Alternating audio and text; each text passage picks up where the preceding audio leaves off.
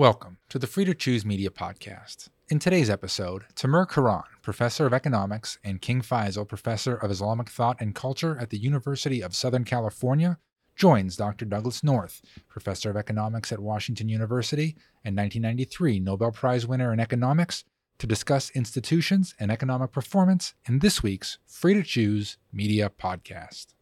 Doug, it's a delight to be here this morning to uh, uh, talk to you. As you know, I have uh, long been interested in the sources of economic failure, in the mechanisms, particularly the social mechanisms that cause economic failures to uh, persist, and in the mechanisms that uh, lead to reform, even uh, revolution.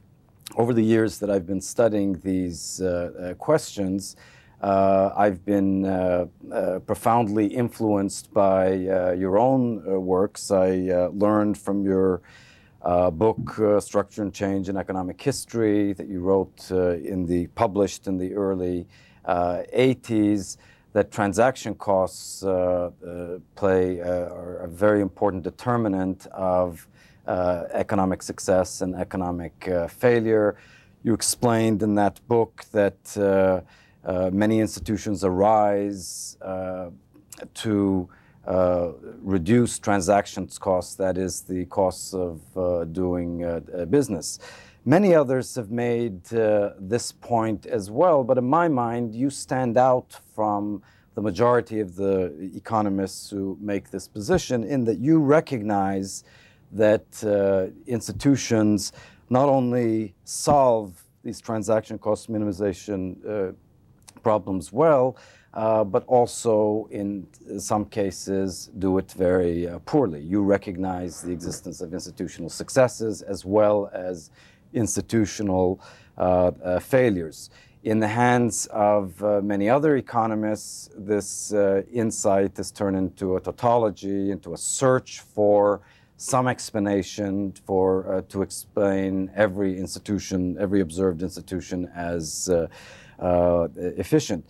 The last time I made this point in class, and uh, in fact it was a few weeks ago, I'm teaching uh, my course on the political economy of institutions uh, this uh, uh, semester, and I contrasted you with some other economists who were we were whose works we were discussing. A student put up her hand and she said, "No, I'm puzzled about something." Uh, how does Doug North distinguish between uh, an efficient institution and an inefficient institution? Of course, I gave her an answer, but I also wished at that time that uh, you were there in the classroom so that I could have turned over uh, the, the, floor to you. So let me ask you uh, uh, this question How do you distinguish between a good institution and a bad institution, economic failure and economic success? Well, next time you have a student like that, call me and I'll show up in your class, uh, Timur, and uh, we can take it from there. Well, I ought to step back, really, because uh, it took me a long time to get to this position. I, I started out uh, as a good neoclassical economist, and indeed, the whole development in economic history of what we call cliometrics was the application of neoclassical economic theory to history, and this uh, got us a long ways. Uh, but it left a big puzzle, particularly when I moved from being an American economic historian to a European economic historian. And I tried to use the same kind of tools. They didn't make much sense. And they didn't make much sense because obviously, when you look back enough in history, when you go to European economic history, you have long periods when economies and societies don't evolve, don't work, they stagnate.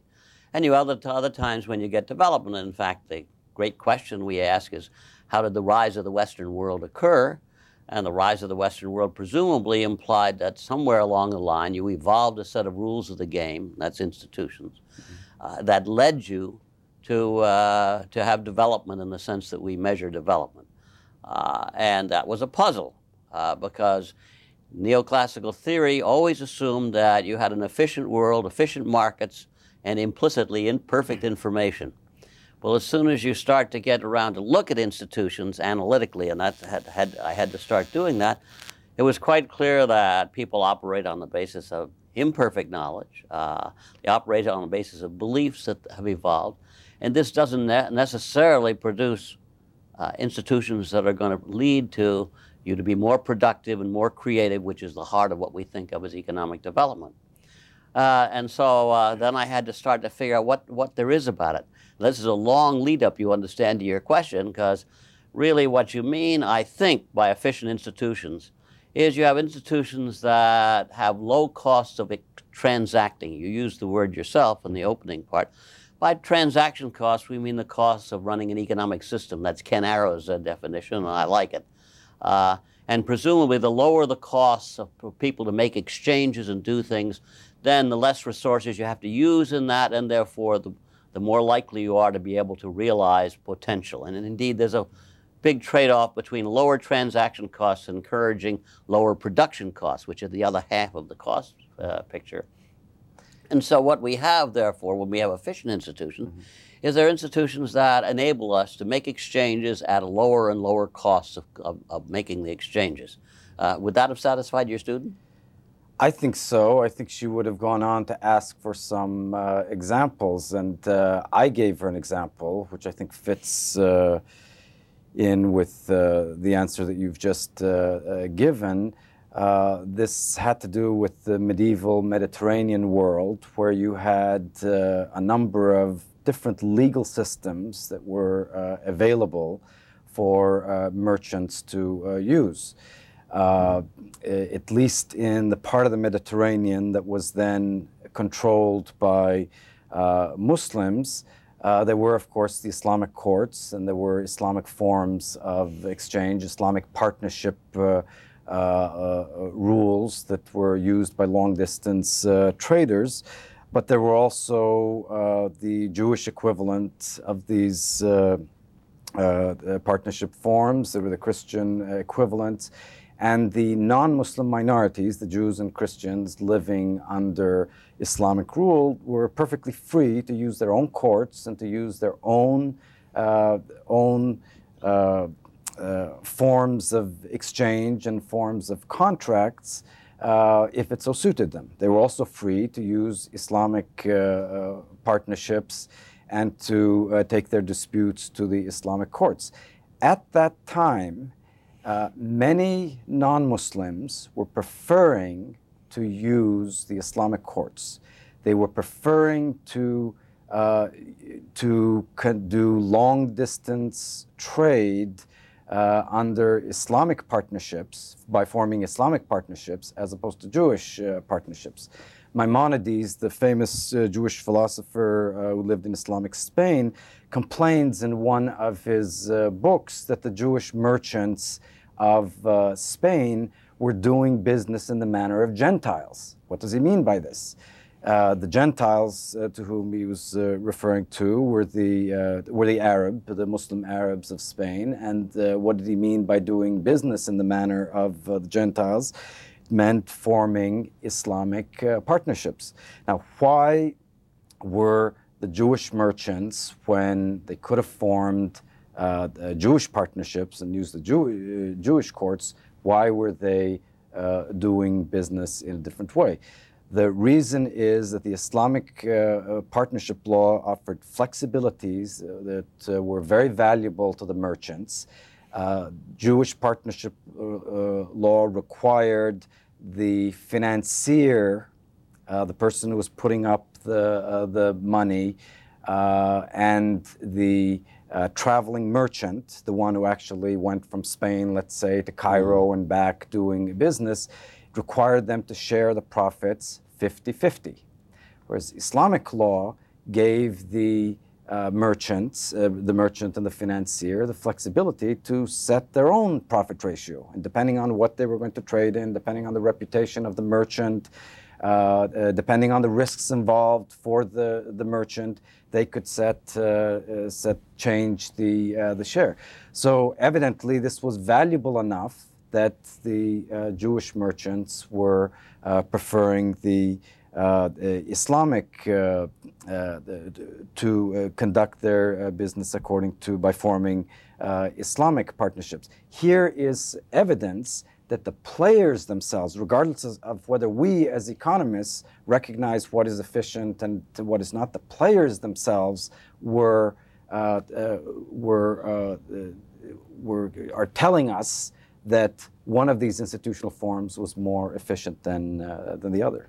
Uh, that's a good starting point. It, I think of transaction costs as the cost of measuring and enforcing agreements. And that sounds innocuous, but of course it's not, because by measurement you mean that all of the, the, the attributes of an exchange uh, can be measured. And if you can't measure them, then it's very hard to make exchanges because you don't know how what the value of, of, of, whatever it is you're exchanging is. So measurement and enforcement. And flexibility, of course, is one of the things that lowers measurement costs. If you have a flexibility to do things in different ways. I suppose uh, I want to ask you back then, since you're an expert on, on the history of the Muslim world, I want to ask you. Not you. quite an expert. I'm still learning. Well, you're as much of an expert as we got in this room, friend. okay. Uh, but I want to ask you uh, how then, in a Muslim world, would the fact that the state enforces or creates and enforces the institutions, would that make for inefficiency or efficiency in the in the world that you're talking about in the Muslim world?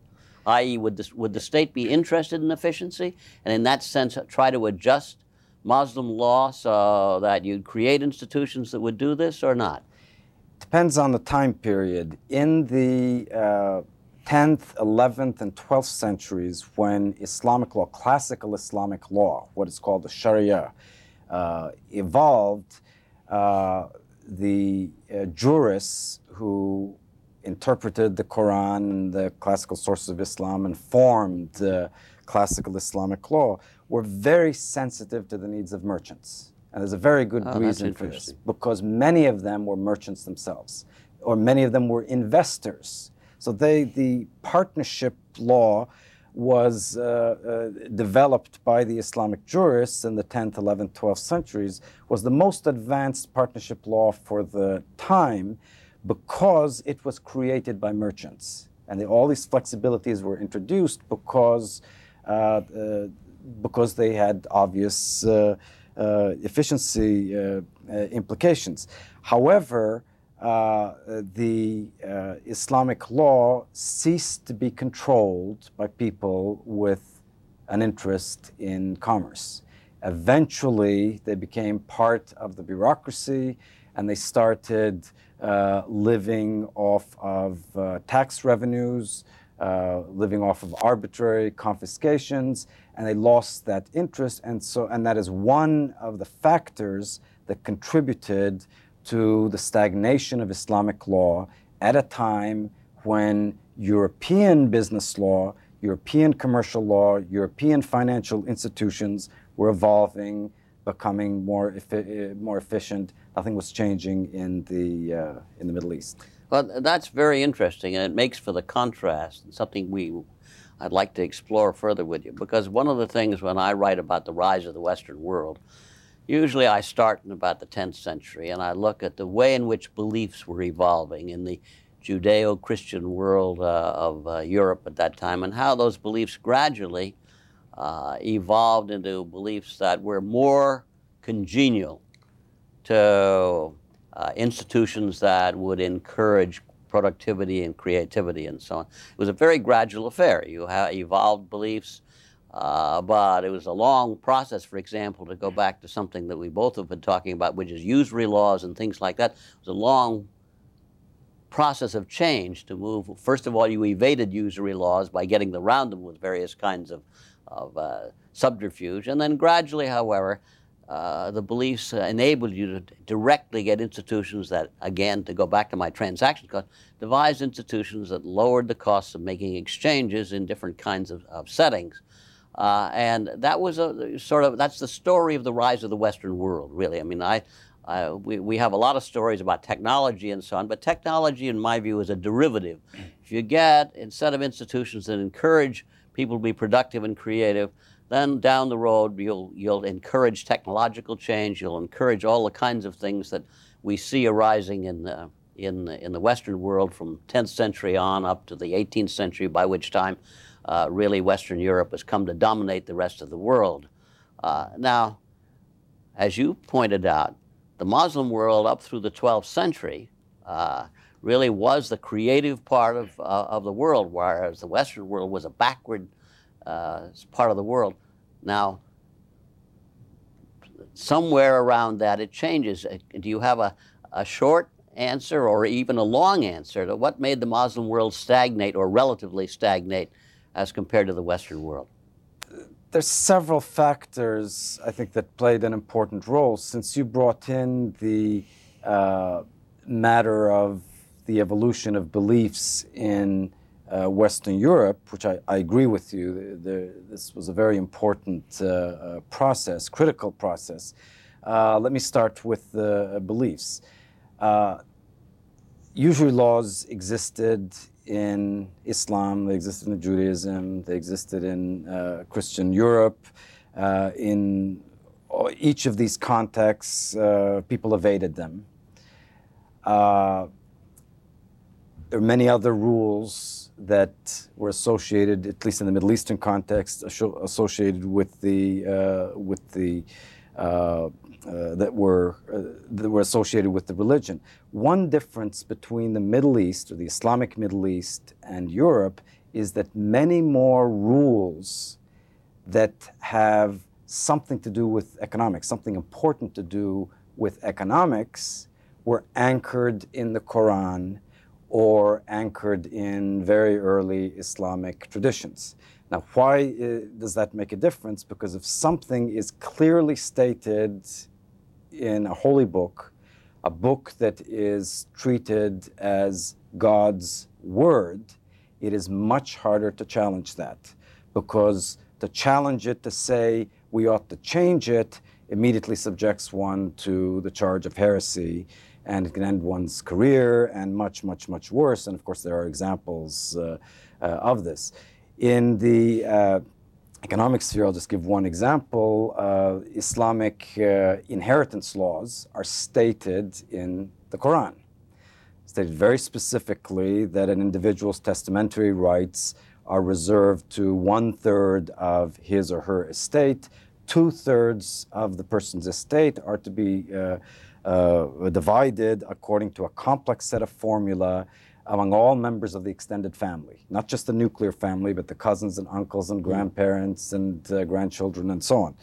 Now, it's often been remarked uh, that uh, this prevented the, uh, uh, this uh, served an equalizing role.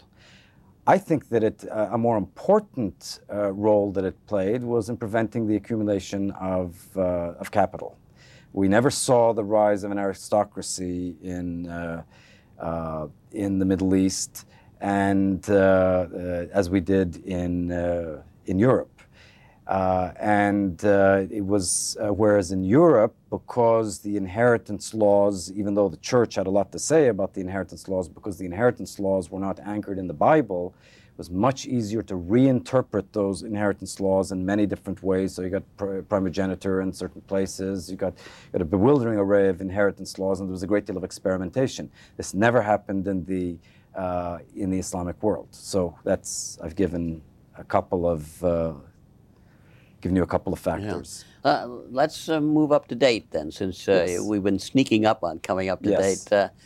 Because when we get up to the modern world, uh, it's true that what we, the story we, you and I tell when we teach economic history about the Western world is that you evolved a set of institutions that encourage technological change, that encourage the, the development of human capital, all the things that now we know are the keys to, to really high income uh, parts of the world. Uh, and uh, it has been, and still is in the Western world, uh, a, a, give and take between beliefs uh, and institutions, and we don't always get it right. I mean, I want to, uh, in fact, one of the things that clearly is, is, is a major part of telling the story in modern times is the fact that the institutional structure in lots of parts of the world, not just the Islamic world, but in lots of parts, like in sub Saharan Africa, you have sets of institutions that don't produce any development at all. And I guess that raises the question that you've given a, a, historical reason why the Muslim world stagnates after 1200. Uh, how do we get out of a problem like that? How do, we, how do we create institutions, therefore, that are going to shift you from stagnation to development? You want to you want to tell me that about the Muslim or any part of the world you'd like to talk about? Well, I'll stick with the Middle East since we uh, now have uh, stated some of the uh, the background. This process actually has begun. It's a very difficult uh, process. In the 19th uh, century, uh, the Muslim merchants in the Middle East, starting in Istanbul and Cairo and Alexandria, managed to uh, lobby successfully for the establishment of secular commercial courts. One rarely reads about this in histories of the, uh, the Middle East, uh, of the modern Middle East. Yet I think this was an enormously important step. They, establishing a secular commercial court in Istanbul meant that Islamic meant that the jurisdiction of the Islamic courts was being narrowed, that commerce and eventually finance was taken out of the jurisdiction of the Islamic uh, courts. It's very significant that the uh, drive to do this came from Muslim merchants because they were the ones who had to, uh, uh who, uh, uh, for whom the alternative was using a legal system that was simply not suited to uh, the, uh, the modern age. Now, they tried to do this, and this, uh, this led to further steps, uh, uh, further efforts at westernization. Western style courts were, have been established all across the, the Middle East, and the Middle East is certainly more advanced and economically more efficient than it was in the 19th century. But this is a long process. Uh, one can import technologies, as you've uh, noted in your works uh, uh, on numerous occasions, numerous contexts. Uh, it's one can one can transfer technology from one society, from a very developed society to the least developed society. You can build a fabulous factory uh, in the middle of the Sahara Desert, uh, in the least developed part of, uh, of Africa, but uh, uh, carrying the culture that goes with it, the norms, the trust, uh, the shared understandings, this is very dif- uh, difficult. And this is a very slow process that I think is going to take uh, some more uh, generations. Good. Well, that gets us really, uh, we, we really haven't uh, defined what we mean by institutions, and you've just done it, uh, you snuck it in on me, because obviously in institutions are not only formal rules of the game, which we've talked about, like court systems and uh, constitutional law and statute law and common law and regulations. There are also informal norms of behavior which uh, in my view, are as important as the formal rules of the game. Uh, that is, you, if you have formal rules of the game, they can specify all kinds of things, but if they're not backed up by informal norms that complement those in ways, then the, rules don't work at all. And usually you can't get enforcement of the rules because, in fact, you, they run counter to. them. And so that if we have then a proper institutional framework that's going to create an environment that's going to uh, create economic growth and productivity and so on. It's got to be both. Uh, now, uh, you can get a formal law just by having some political entity that ca- can do that, create a rule, create a rule. But we we know that's not sufficient. For example, some of the work I'm in the midst of doing now, as I'm doing a study comparing Latin American and North American economic growth over the last four centuries. And one of the things that happened in the early 19th century is that Latin American countries, when they became independent, they adopted something like the U.S. Constitution in the view that this would produce uh, an environment like the United States and conducive to growth. Well, you know that the result was radically different, uh, and the reason why was is you had a you had the same rules on the books, but the enforcement and the complementary norms were very different, and the result is that the formal laws didn't work at all like that. So, one of the things, therefore, we're really very interested in is the informal norms, how they evolve, and how you create a set of informal norms, if you can create them, yeah. that will get you to uh, complement really uh, formal rules that work well.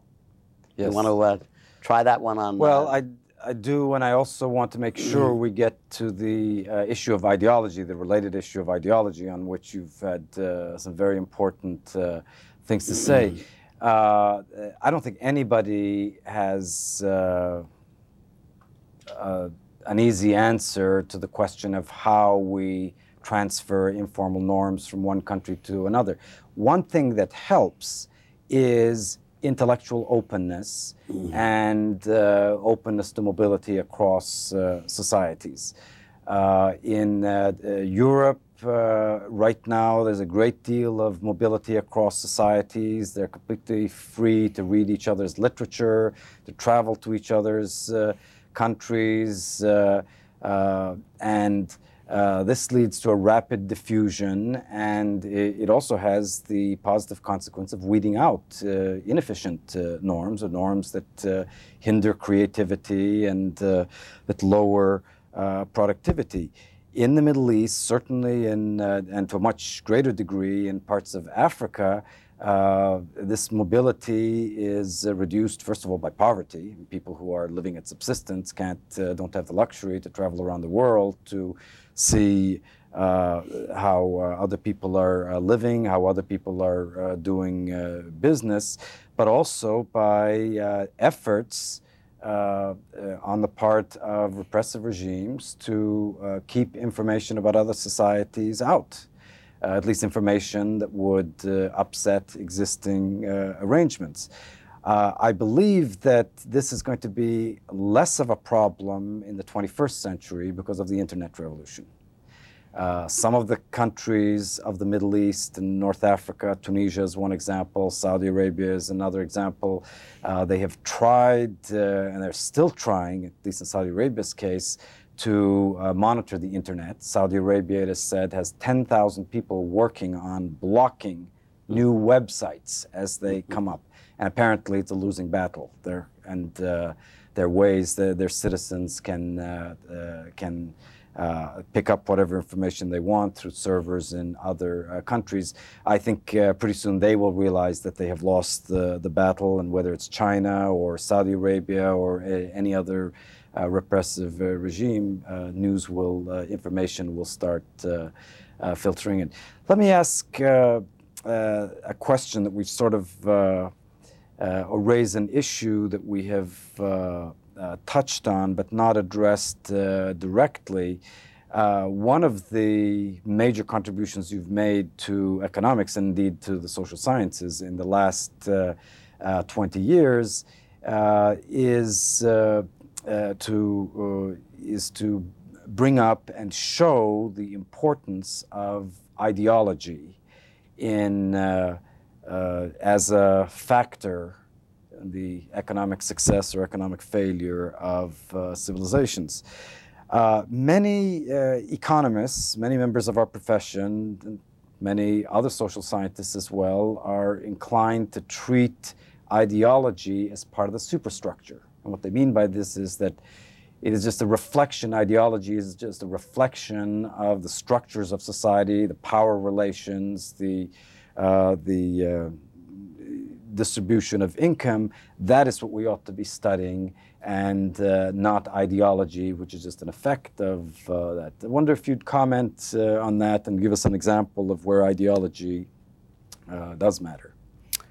Well, that takes me in a long, uh, a long foray here, uh, Kuran, uh, Timur.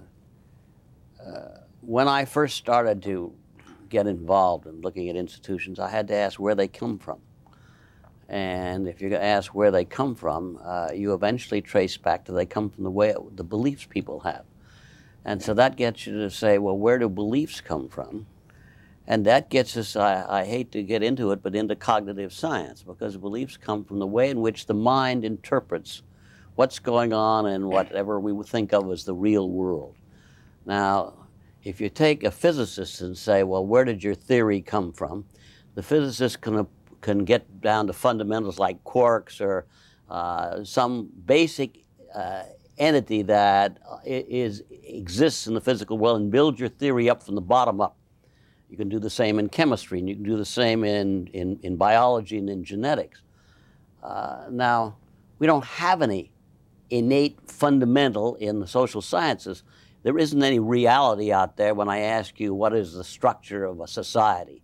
Uh, what there is is there's a construct that we evolve in our mind that is the way in which we interpret what's going on. And even the best theory in the social sciences is a story. It's a construct that hopefully, if we've done it right, mirrors enough of what's going on in the in the in the, quote the real world so that if we get it right, then when we act on the basis of the theory, we get results that are consistent with what we intended them to be. So there's an identity then between beliefs and actions and outcomes. Uh, and that, of course, that, that's true in the physical sciences. Yeah. In the physical sciences, you go into the lab and you, on the basis of a theory, you uh, put together experiments, and then presumably the outcome is something you can measure.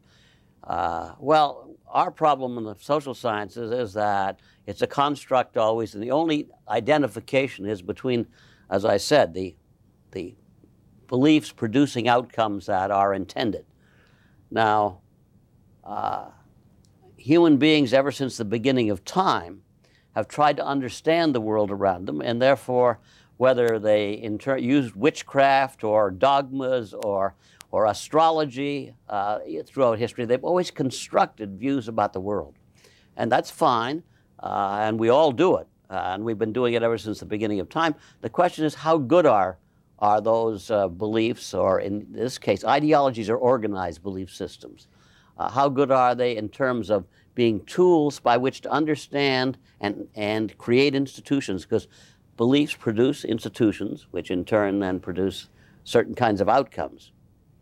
And sometimes those uh, beliefs are terribly flawed. One example from the past century uh, is uh, the beliefs that undergirded the socialist uh, system, uh, and specifically communi- the communist system that was based on central planning. Yeah, good. Well, people, yeah. Let, let me pick up because it so happens I'm writing a chapter in the book I'm writing on the process of change, which is the rise and fall of the Soviet Union. And it goes in the following sequence. You have Marx and Engels that create a belief system, Marxism, which, and the belief system in turn, uh, energized Lenin when he came to, to, to power to implement that, and he implemented it by using that set of beliefs to create a set of institutions once he got into power in communist Russia in the 1920s to create a whole new society. The institutions some of them worked very well, like uh, the, those creating heavy industry and so on. Some of them didn't work very well, like agriculture. But nevertheless, overall, in the period that I, we're talking about, by the time uh, we get to the 1950s and 60s, the Soviet Union has become a superpower, like the United States. So here you had a belief system that created institutions that produced a set of results that transformed the world in the 20th century. Now, that's fine, but beginning in the, in, in the oh, probably mid 1970s, productivity and growth slows down in the Soviet Union. And as it slows down, then presumably what you're doing isn't working. And so if you have an ideal world where you have perfect relationship between beliefs and then feedback if they don't work, then if they don't work, you adjust the beliefs. And if the world stayed constant, you'd eventually get it right in the sense you'd evolve a set of beliefs that worked because the world was staying constant. But of course, the world doesn't stay constant, it keeps evolving too. But what happened in the Soviet Union by the mid 70s is that the kind of beliefs that evolved, uh, you didn't get much feedback. Why is something we want to explore, which is why ideologies are tend to be inflexible at some point in time, and you implied that by your story about the Muslim world yes. from the 12th century on, uh, because uh, eventually in the in the communist world, it led to a grinding to a halt of all productivity growth and to stagnation and the end of the Soviet Union. The most extraordinary story in history, because it's probably the only time in history we ever had an empire which uh, fell without uh, external uh, forces uh, doing anything to, to directly create its uh, collapse. Let me add one thing to this uh, feedback process that you mentioned. Of course, it was very distorted, it was an imperfect process. One thing that contributed to the distortion was that people were afraid to speak their minds.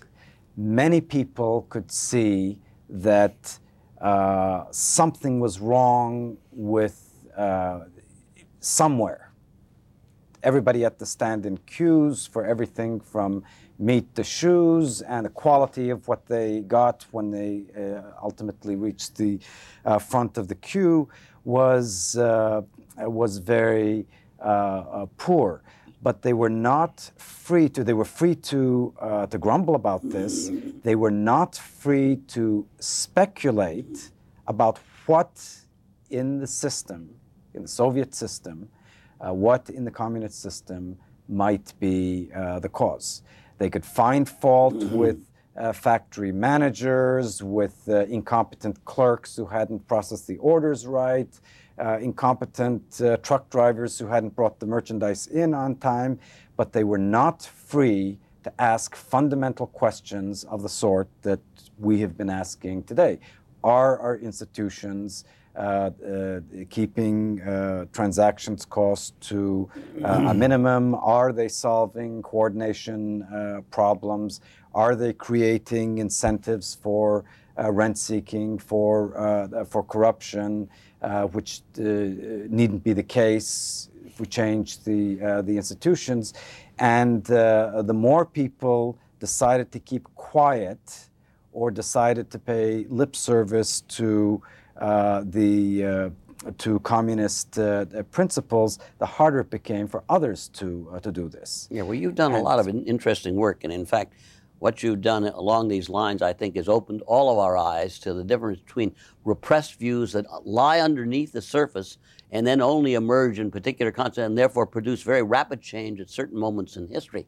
Is that true anymore, though? If, if particularly your, your illustration about the internet and the failure to be able to use to uh, prevent information, are we going to get more rapid change and more uh, optimistic uh, shift of institutions to become more uh, efficient because uh, information costs have fallen so much? Possibly, news can travel very fast all across the world through the internet.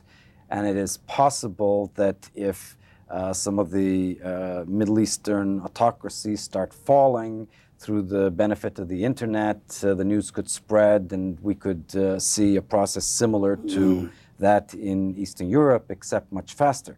But there is a problem, and that is even though uh, the internet is now available pretty much everywhere in the world, the amount of information on the internet is growing exponentially. And just as the existence of information in a good university library doesn't imply that it will ever be used, the uh, existence of an internet site that points to uh, ways that one can do, uh, one can manage a society better, that points to better institutions, doesn't mean that that is going to be that is necessarily going to be uh, discovered, or that or that people will necessarily want to discover that because uh, what people want, what information people want to have access uh, to, is a function of the beliefs that they have at any given time. Well, let me wind it up then, Timur, by asking you the $64,000 question, which is we know the kind of institutions that produce productivity, growth, so at least in the modern, in today's world, it may not be tomorrow's world, but today's yeah. world.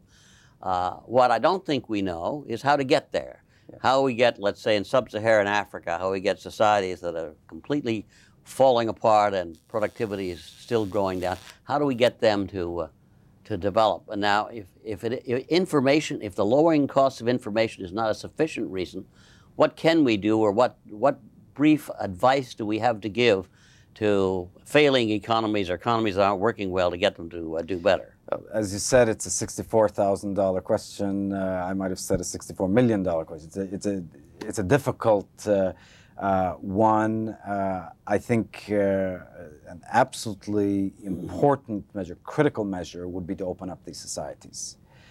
You have uh, uh, societies that are uh, in sub Saharan Africa that are terribly inefficient, that are highly protected, highly protected against their neighbors. There's practically no trade between African uh, uh, countries. Uh, and I think they have great deal to gain from opening themselves up to trade. Uh, they're afraid of being uh, colonized. Uh, they're afraid of uh, people from uh, the outside world uh, out competing domestics. But I don't see how they could do any worse than they're doing well, right you, now. You've taken me back to where I think we, in my view, we should end, which is beliefs again. Yeah. And if it's beliefs, then what we really need to know, I'm putting my favorite hobby horse into it, is how human beings learn and why they learn what they do, how flexible they are in when they've had some set of beliefs, changing that set of beliefs uh, and adjusting to them. And I don't think we know a lot about that. That's the frontier of cognitive science. It's where I'm working these days.